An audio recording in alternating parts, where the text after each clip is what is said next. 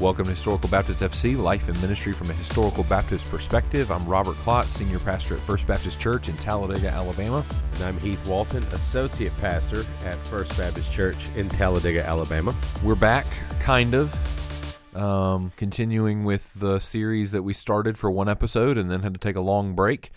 Uh, let's see. My wife had COVID, and then I hurt my back, and then I had COVID and my back is still hurt. I was about to say, and your back is still hurt. Um, so I'm sort of propped up in the corner over here, but we're we're gonna make it. This is episode two of the new season, uh, and today we're gonna talk about inerrancy. So uh, we talked about um, the inspiration of the scriptures in the last episode, um, and of course, one thing leads to another. Um, pretty systematic theology way of thinking about this is that inerrancy follows quickly on the heels of the inspiration uh, of the scriptures because the Bible is God's word and because God cannot err, the scriptures cannot err.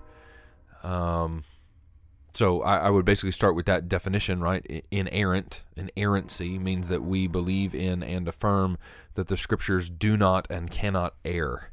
Anything else you want to add there? Just a basic definition? As they are the word of God. Yes. So God cannot err, and therefore His word cannot err. Now, I think that th- there would be two, uh, maybe two things we've got to cover from there. One or two, three or four, something like that.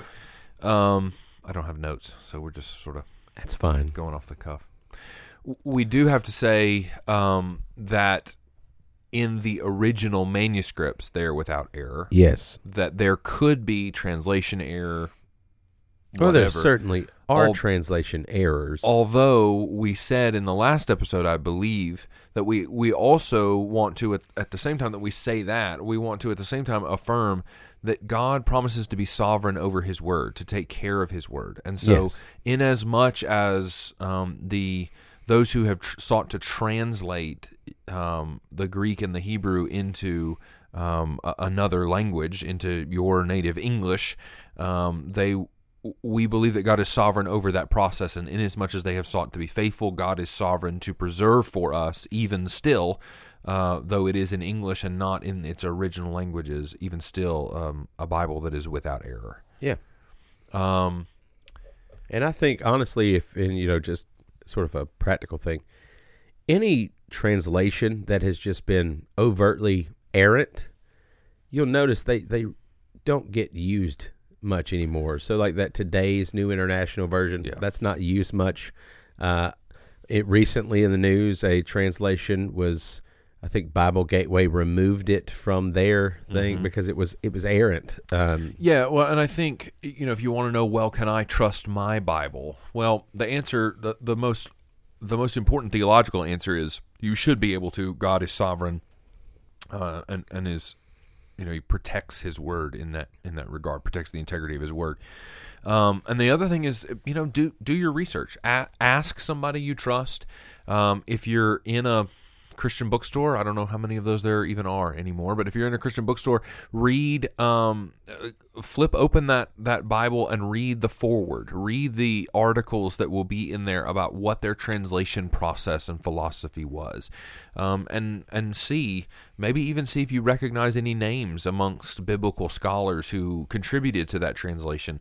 Uh, these are all sorts of things that are going to be helpful for you in safeguarding and making sure that you have a good copy of God's Word. But the other one, again, is just talking to somebody you trust. Talk to a trusted pastor or friend um, who is going to be well versed in in how that process works. I know, pardon the pun. Um, I didn't mean to be punny. Um, but talk to someone you trust who who knows what that translation process was and can help you walk through what's a version uh, you should use. And we could go into the whole discussion. It's probably not prudent um, right now, but the difference between phrase by phrase translations, thought for thought translations, word for word. Um, but those are all good conversations to have to make sure you have a good translation. The other thing, though, that I think is more pre- more pertinent to this conversation is to say that inerrancy also means if you find an error or if something seems to be in error, it is either a translation error or an interpretation error. Yeah. And nine times out of ten, maybe even more often than that, by today's standards, because of the biblical scholarship we've had in translation, it is probably an error of interpretation or understanding. Either I have simply misread, misunderstood, misapplied something, um, or you know, on through you know even even the past several years of scholarship or whatever, somebody somewhere has made an error, and we just don't rightly understand a thing.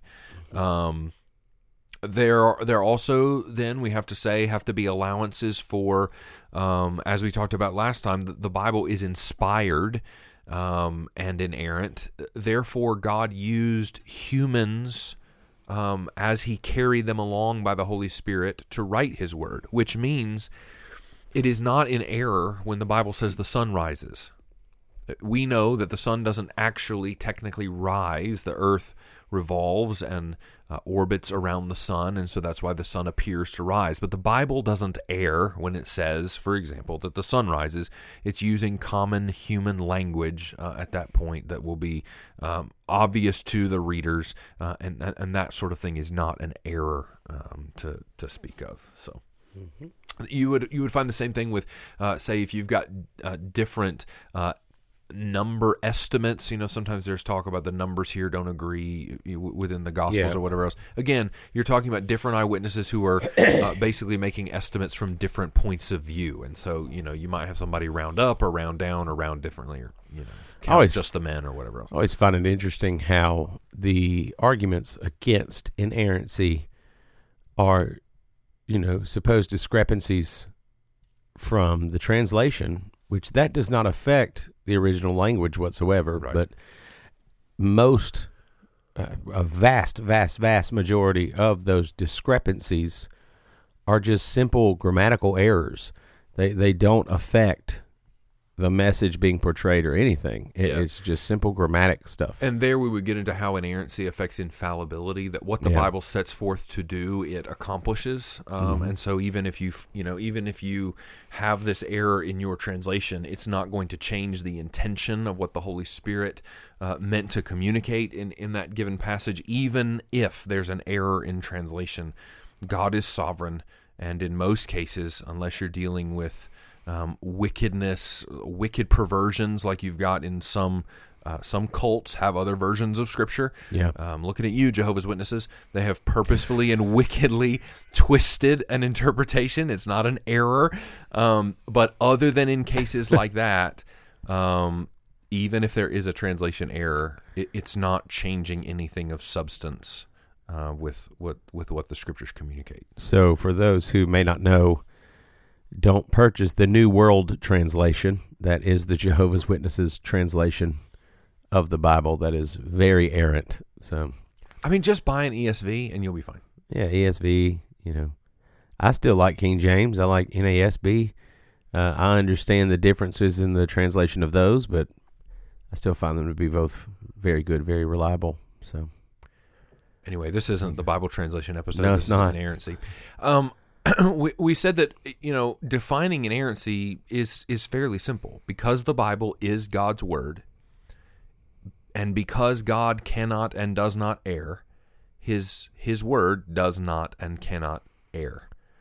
But I think what becomes more important, eh, not more important, what becomes a little more time consuming and is also worth saying quickly on the heels of defining inerrancy is to talk about why inerrancy matters. Mm-hmm.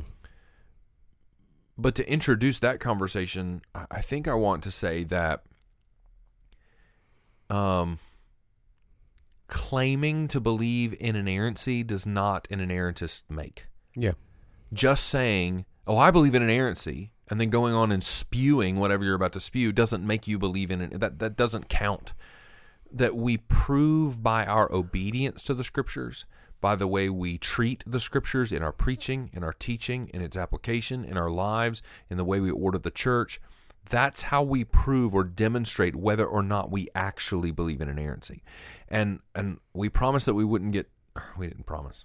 We suggested that we wouldn't get too political uh, as far as you know denominational politics and but I think it is very very important and worth saying that it, in evangelicalism as a whole and in Southern Baptist life in particular, right now you have entire segments of, of people um, evangelicals and Southern Baptists who will say, "Well, you can't accuse me of not believing in inerrancy. I believe in inerrancy as much as the next guy." But, and then they'll go on with their argument, and their argument is always it, it's self defeating if they were actually if they actually affirmed inerrancy as much as they say they do. Yeah. It's one thing to say, "Oh, I believe in inerrancy," and it's another thing to actually trust that the Bible is God's word, therefore cannot err, therefore it's right.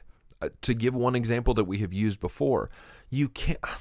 I'm going to get myself into big trouble, but you know what? It's it's our podcast, so we'll do what we want. Um, If you want his email, I'll give it to you. to to say I'm in I believe in inerrancy, but I believe there's room for soft complementarianism. Well, then you don't believe in inerrancy. No, you don't.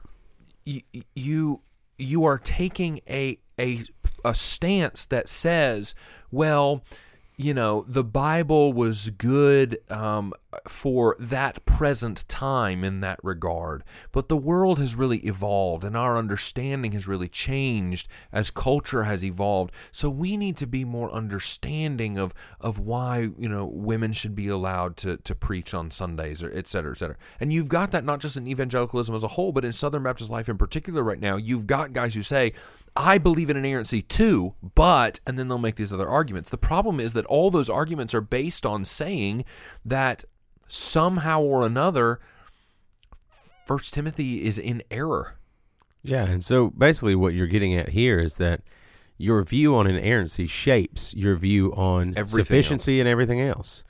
Um, because we have the same thing, and if we do an episode on sufficiency, we'll cover this in greater detail. But I believe in sufficiency, but keeps happening, right? So, so we have I believe in sufficiency of Scripture for church growth, but these books tell me something else, and and they're experts because they've seen quote unquote what works, uh, and so I'm going to follow those. Or yeah, Yeah, and I, you know, the the sufficiency argument is is really uh, quite a a hot topic right now too. I, I it is. It'll be worth doing an episode on in uh, a few weeks, but.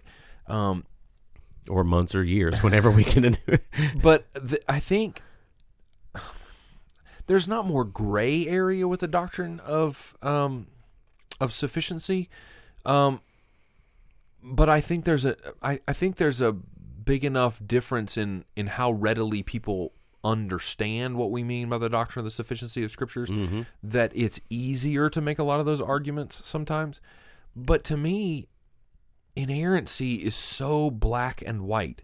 If the Bible is God's word, then it cannot err because he cannot err. Mm-hmm. Therefore, since the Bible is God's word, it does not err. It cannot err. And so I don't get to say things like, I love Jesus, but I tolerate Paul. Hmm. Because that that's very specific. that's God's word. He said it. It doesn't err. I don't get to say things like, well, listen, I, I believe in inerrancy, but Paul was just dead wrong. That, No. that doesn't hold water. It doesn't make theological sense. It doesn't make logical sense. Um, y- y- you That's where we arrive at the issue. you can't make those kinds of arguments. The Bible has not erred. And so your only choice, it, yes, there is always room for have I interpreted this correctly? Have I understood this correctly? Am I making right, faithful application? But if you have answered all those questions rightly, you have understood the text properly, you have applied it properly, and and then you still want to do something contrary to it, in every other instance we call that sin. Yeah. Like we we wouldn't dare say, "Well, I believe in inerrancy, but I don't think this is adultery." Hmm. You wouldn't say that. I mean, maybe I I guess there's always Today, be maybe. somebody who's going to say that, and yeah, maybe that's a bad example uh, for today. But um, I, I don't mean I don't mean February twenty fourth, twenty twenty two. Something drastic happened, and um, you know Heath is making some comment about today is a bad day to talk about that. Um, that sounds No. really soap opera esque and ominous. But in, in But tune in today's time. culture, in today's culture, maybe that's maybe that's not the the best example to give. But I, I think it I think it is still helpful to say in so many other areas we would never make that kind of argument. You would Yeah. never allow for that kind of argument. I believe in inerrancy, but um, I I think that we should do something contrary to what the Bible clearly says. Well, then the other the other practical side of this is okay. Let's assume that there are errors. Who then judges which scriptures are true, which scriptures are not true? Um, Yeah, what what, are what are the parameters? you? Yeah. What what makes it trustworthy? Mm-hmm. Um, uh, and so Well, yeah, because I, I I think the point you're getting at is once you once you cut away at whether or not you can trust, for example, biblical church polity as presented in the pastoral epistles. yeah, If I can't trust that, can I trust the gospel? Yeah. Which parts can and can't I believe? And Which parts are and aren't trustworthy? Well, here's the reality, though: is those people who even professing to believe in inerrancy, and yet they're, you know, the the practical things they do deny inerrancy. Um, they do set themselves up as the judges above the text many times. Well, and and I think That's that gets, just a cultural thing. Yeah, That's just I- a yeah. Mm.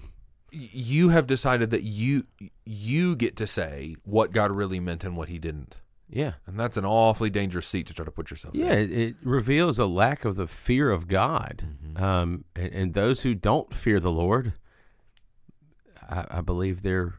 Well, I'll just say this: if the fear of the Lord is the beginning of wisdom, Mm-hmm. then what's the opposite? Well, and I think that I think that hits on something important too. Um, and even though we've talked about this before, I think it bears repeating here um, that we talk about uh, what Al Mohler calls theological triage, Yeah. first, second, and third tier issues. And we might ask the question, well, is inerrancy a first tier issue? To which my response is, if it's not, it's awfully close Yeah, um, I, I, I don't know that we can quite say that someone who doesn't hold to absolute inerrancy of the scriptures isn't a believer in Jesus. But man, are you getting close to that being a first tier issue? Because who are you to say which parts of the Bible I can and uh, we should and shouldn't believe? Who are you to sit in that seat of judgment over God's word? well, honestly, you've set yourself up for failure with that. Um, you know, I've set myself up for failure No. in my argument, or no, those who would sit in Those that seat of say- scoffers. yeah, who sit in the seat of scoffers have set themselves up for failure. I think I read area. that somewhere one time. Yeah. Psalm one. Um, uh, you know, they delighted in the law of the Lord, the ones who who were blessed. The other ones scoffed. Uh, but trying to think of a nice way to put things. I- am I'm- trying not to be snarky. I'm just today. sort of reveling in the sermon that you have going here. Um? To, to use a, a good uh, West Georgia term, um, that'll preach. Because I mean, you could you could harp on inerrancy in Psalm one, and how many people today Oh, yeah. sit in the seat of scoffers, seeking to cast judgment and dispersions on God's word. Yeah, well, here's the reality of it: is it's it's blessed is the one who walks not in the counsel of the wicked. Mm-hmm. So those people who are listening to those experts, quote unquote, Mm-hmm. outside of the faith, who are saying you can't trust your Bible, Mm-hmm. they eventually move from counsel to sitting or, or standing in the way of sinners, Mm-hmm. right? And that doesn't mean blocking the road; it means walking along with them. Uh, and then Mm-hmm. Eventually, with yeah, and then eventually, quote unquote, deconstruction happens, Mm-hmm. and now we sit in the seat of scoffers and mock those people who would hold the line of biblical inerrancy. Which then goes back to the uh, the discussion we had in the preview for this season, right? Yeah. That you know you're you're sitting there pointing your finger, saying, "Oh, look at those stupid fundamentalists."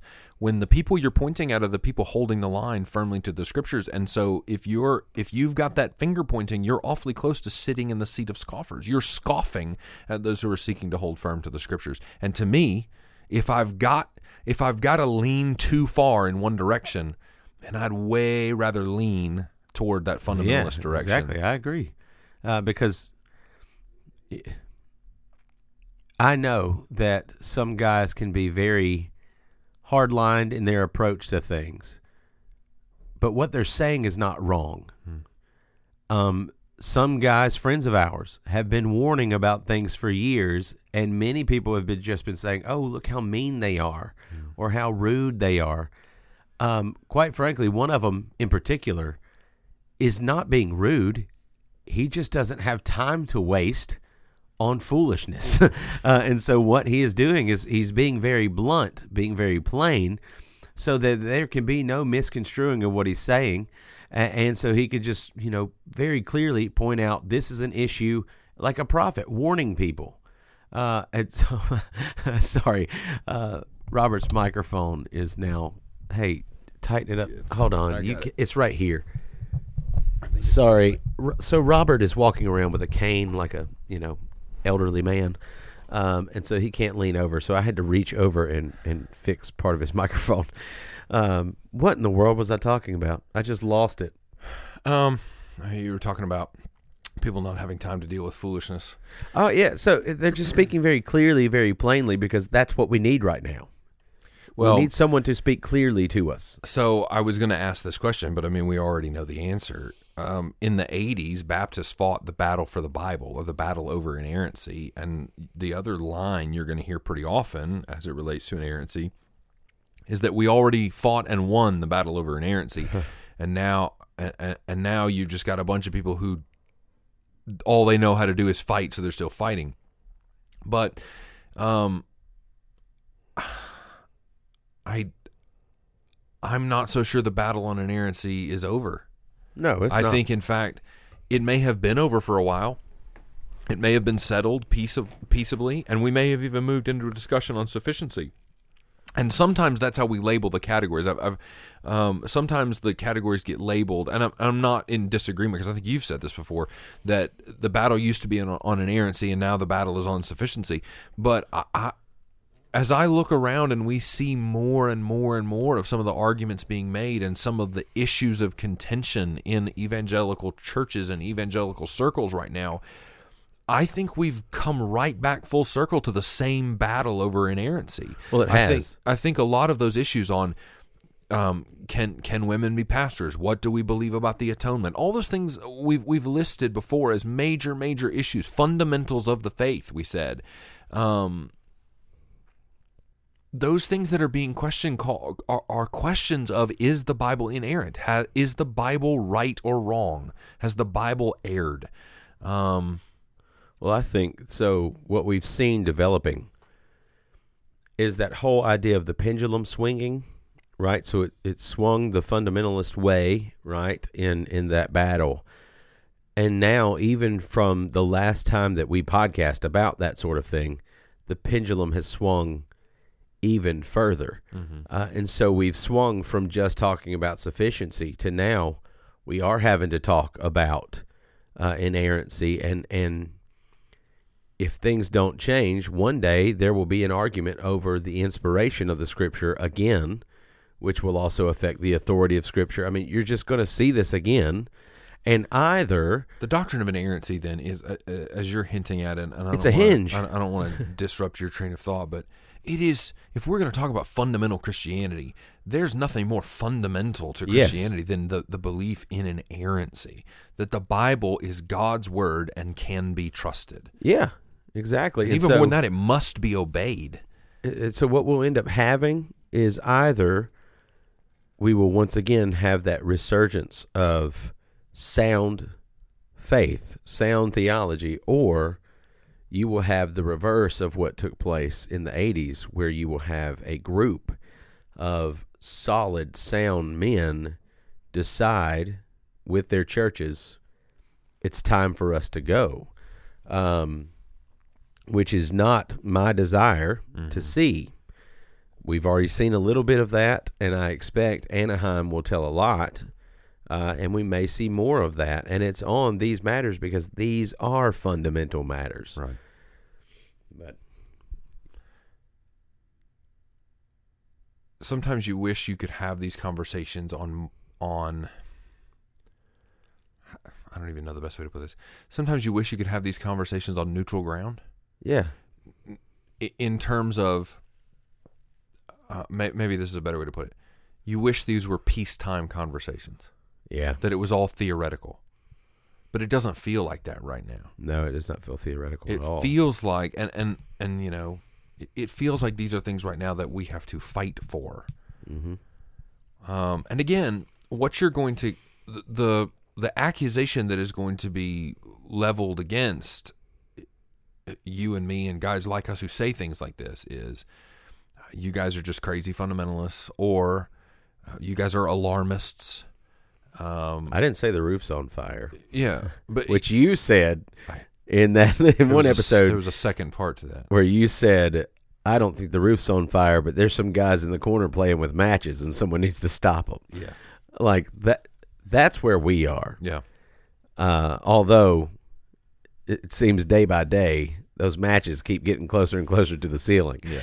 Um, Um, so much for avoiding SBC life, I know. right? Well, this, uh, you know, I think it's a it's a big important issue, inerrancy, and and as I said, it's one thing to sit here and just define inerrancy and and talk about the theology of what we mean by inerrancy. It's another thing to apply the doctrine of inerrancy inerrancy to your life and practice and ministry and ministry philosophy and all such things.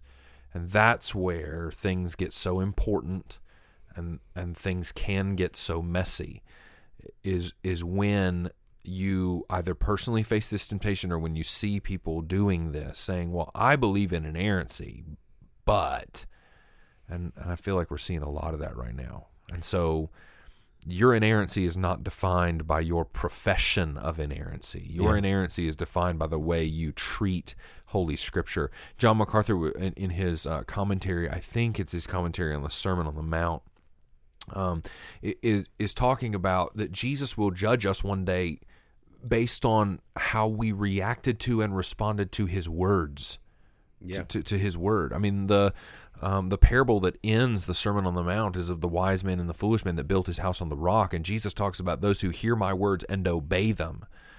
Um, and so, inerrant is inerrancy that big a deal? Yes. Do you believe that the Bible is what God has said? And if so, are you building your life on it out of obedience to it? Because if not, uh, not only are you not an inerrantist, you you you're equated with the foolish man. Yeah. You're building your life on cultural assumptions and just trying to add Jesus in on the side. And I, you know, again, that may sound like an alarmist thing to say, but I think evangelicalism is filled up with that right now. Yeah. We talked about the we, we talk all the time about you know you know you you heard about this in seminary all the time the lamenting of the cultural Christianity the 50s and 60s in the southeastern United States and and oh lord if you would just take that away but we've got a whole new version of cultural Christianity right now and Yeah. it causes the same problems where what you are doing is mixing the gospel with the ways of the culture and where that where you don't even you can't allow yourself to do that if you believe in the inerrancy of scripture. Not in today's culture. Today's culture is radically opposed to um and and sinful culture has always been right opposed to the truth of God's word. But there are so many obvious ways right now that professing Christians are seeking to to push cultural norms into um the Christian faith and Christian practice and then explaining away the Bible and if you believe in the inerrancy of God's word, you can't do that. You mm-hmm. can't jettison portions of scripture that you don't like because they don't fit with the culture very well. And yes, that then, as some are saying, becomes the dividing line between classic evangelicals and fundamentalists. Evangelicals determined to make sure that the good news stays palatable to the culture. The problem is that if you lean too heavy into that right now, you're going to jettison inerrancy and end up jettisoning whole jettisoning whole portions uh, of the counsel of, of Scripture, whole portions of God's Word to make God's Word more palatable to the culture around you. And at the end of the day, as we seek to love God, love one another, and make disciples of all nations, there are yet some things uh, on which you cannot compromise. And whether or not God's word is without error and therefore absolutely true and trustworthy is one of those things on which you cannot compromise or you will lose everything. So one of the um, the analogies I used in a sermon on Sunday is from Romans three four, where Paul is doing that question and answer thing, and it's like does does someone's faithfulness nullify God's faithfulness? Saying you know if if some of the Jews were unfaithful, does that mean that God's word has failed because their interpretation is wrong, right? So. Uh, Paul's response was by no means. Let God be true though everyone were a liar. And so the analogy that that I used was imagine that you went to a city with millions of people and they're voting on whether murder is a sin and should be considered a crime, and you're standing there and 100% of the millions of votes that came in said murder is not wrong and therefore should not be considered a crime, yet God spoke once and said murder is sin, God is true, and everyone else is a liar. Mm-hmm. So it's not based upon opinion polls or cultural mandates or you know governmental mandates, whatever you want it to be. Mm-hmm. The word of God is the word of God, and it will remain forever, though all flesh is like grass. Mm-hmm. So Well, and and isn't that exactly what's happening right now? Where inerrancy is coming under assault. it is. I mean, you, you really don't need to. oh, here we go. You really don't need to look any farther than. I mean, you can you can go down to so many cultural issues. You can just walk down the line. But the issue of homosexuality, it doesn't matter if the culture votes that now it's okay. Yeah, that's It doesn't matter. Mm-hmm. Now, I'm not saying that we we ought to hate those who are in that sin, right? We we seek to free them from the bondage of their will, enslaved to sin, by the power of the message of the gospel, which alone can set them free. yeah. But what we don't do is start to say, well, you know, The maybe, Bible only maybe the Bible got that wrong, or the Bible whispers. The Bible on only this. whispers on Um, this. I wonder. I wonder who you're quoting there. By the- uh, Really could be one of yeah, two. one of two people. uh, whichever one, should just shut the mics off. whichever one bought it first. Um, just shut the mics off now. sorry. um, but again, as you said, in, to use your analogy, it does not matter if the whole culture votes and says that old book of yours is dead wrong. This is right. hmm Let let every man be a liar. Yeah, and I'll be honest. It again, it is not my desire to ever uh, part ways with the SBC, as I, I see it as very helpful. Um, uh, you know, I adore the history of the SBC. I love studying it. I, I want to see it work. I want to see it flourish. I want to see it be sound theologically. But even if the whole SBC says it and God doesn't, let God be true and every one of them a liar. You know, So, um, that's that's unfortunately where we find ourselves today. Is we're the odd ones because we are saying we believe God's word is true and sufficient and authoritative, and we should not act differently from what it says. Um, are we perfect? No, but Well, and again, I I- you know this is not a perfectionism thing. the the other thing is let, let's let's be honest. I don't think that you're going to have a vote in Anaheim for us to vote on whether or not homosexuality is a sin. I don't No, think it's that- not. It's not going to go there. However, however, the the enemy is rarely that blunt. He's awfully good at being conniving Yeah. and taking things one little step by one little step. Mm-hmm. Which is why you compromise on inerrancy, you lose everything. Well, here, here's my warning. And why your why your view on inerrancy can't be judged by whether or not you say I'm an inerrantist on your Twitter profile. What matters is is that applied in your doctrine, in your theology, in your ministry practice, in you know, um, you don't get to say, "Well, I believe in inerrancy," but then turn around and do this other thing that God's word clearly says you you ought not be doing. Ministry ought not be done this way. The church ought not be organized this way. This um, this is sinful. You can't just explain it away. Uh, you know, we've got to. I've got to stop talking, or I'm going to get myself in a lot of trouble. Are you really? Basically, here's one, just one kind of word of, I guess, warning, maybe, is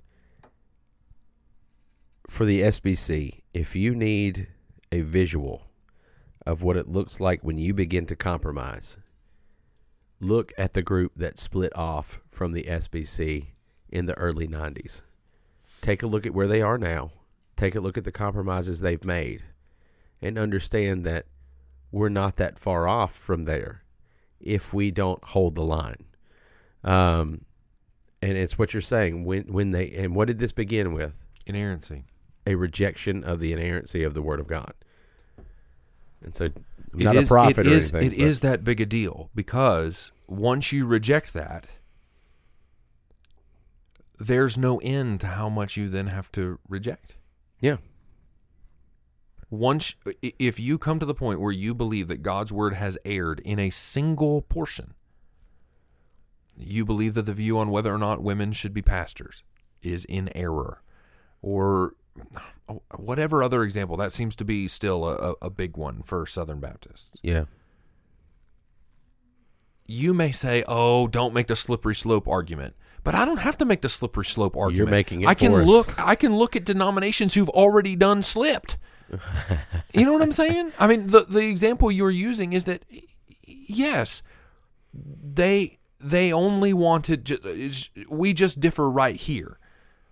But Yeah. you wait 20 years, and now look at how far down that slope some of those denominations have slid. And Yep. don't tell me don't make the slippery slope argument because you can watch as mainline denominations and Baptist split offs and evangelical denominations and giant non denominational churches within evangelicalism, when they slip in one spot, they mm-hmm. start going down a hill really, really, really fast. Very familiar to what Spurgeon dealt with. You know, the, the Oh, you mean a downgrade, downgrade the controversy? downgrade controversy. where you downgrade in the the the the high view of scripture and then everything else starts look to fall at England now. Mm-hmm. Look at the church, the Baptist churches in England now.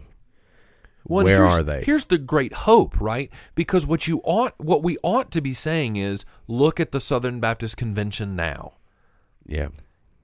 if some guys hadn't held the line not some guys if faithful southern baptists from the pews hadn't got loaded down their vans and slept in their cars in dallas and other cities when you know to make sure that they held the line. If if godly lay people hadn't held the line all through the 80s on inerrancy where would we be? Yeah.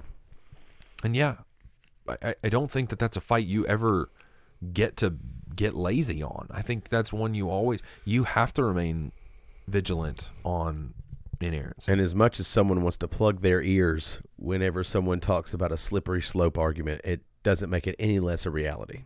Mm-hmm.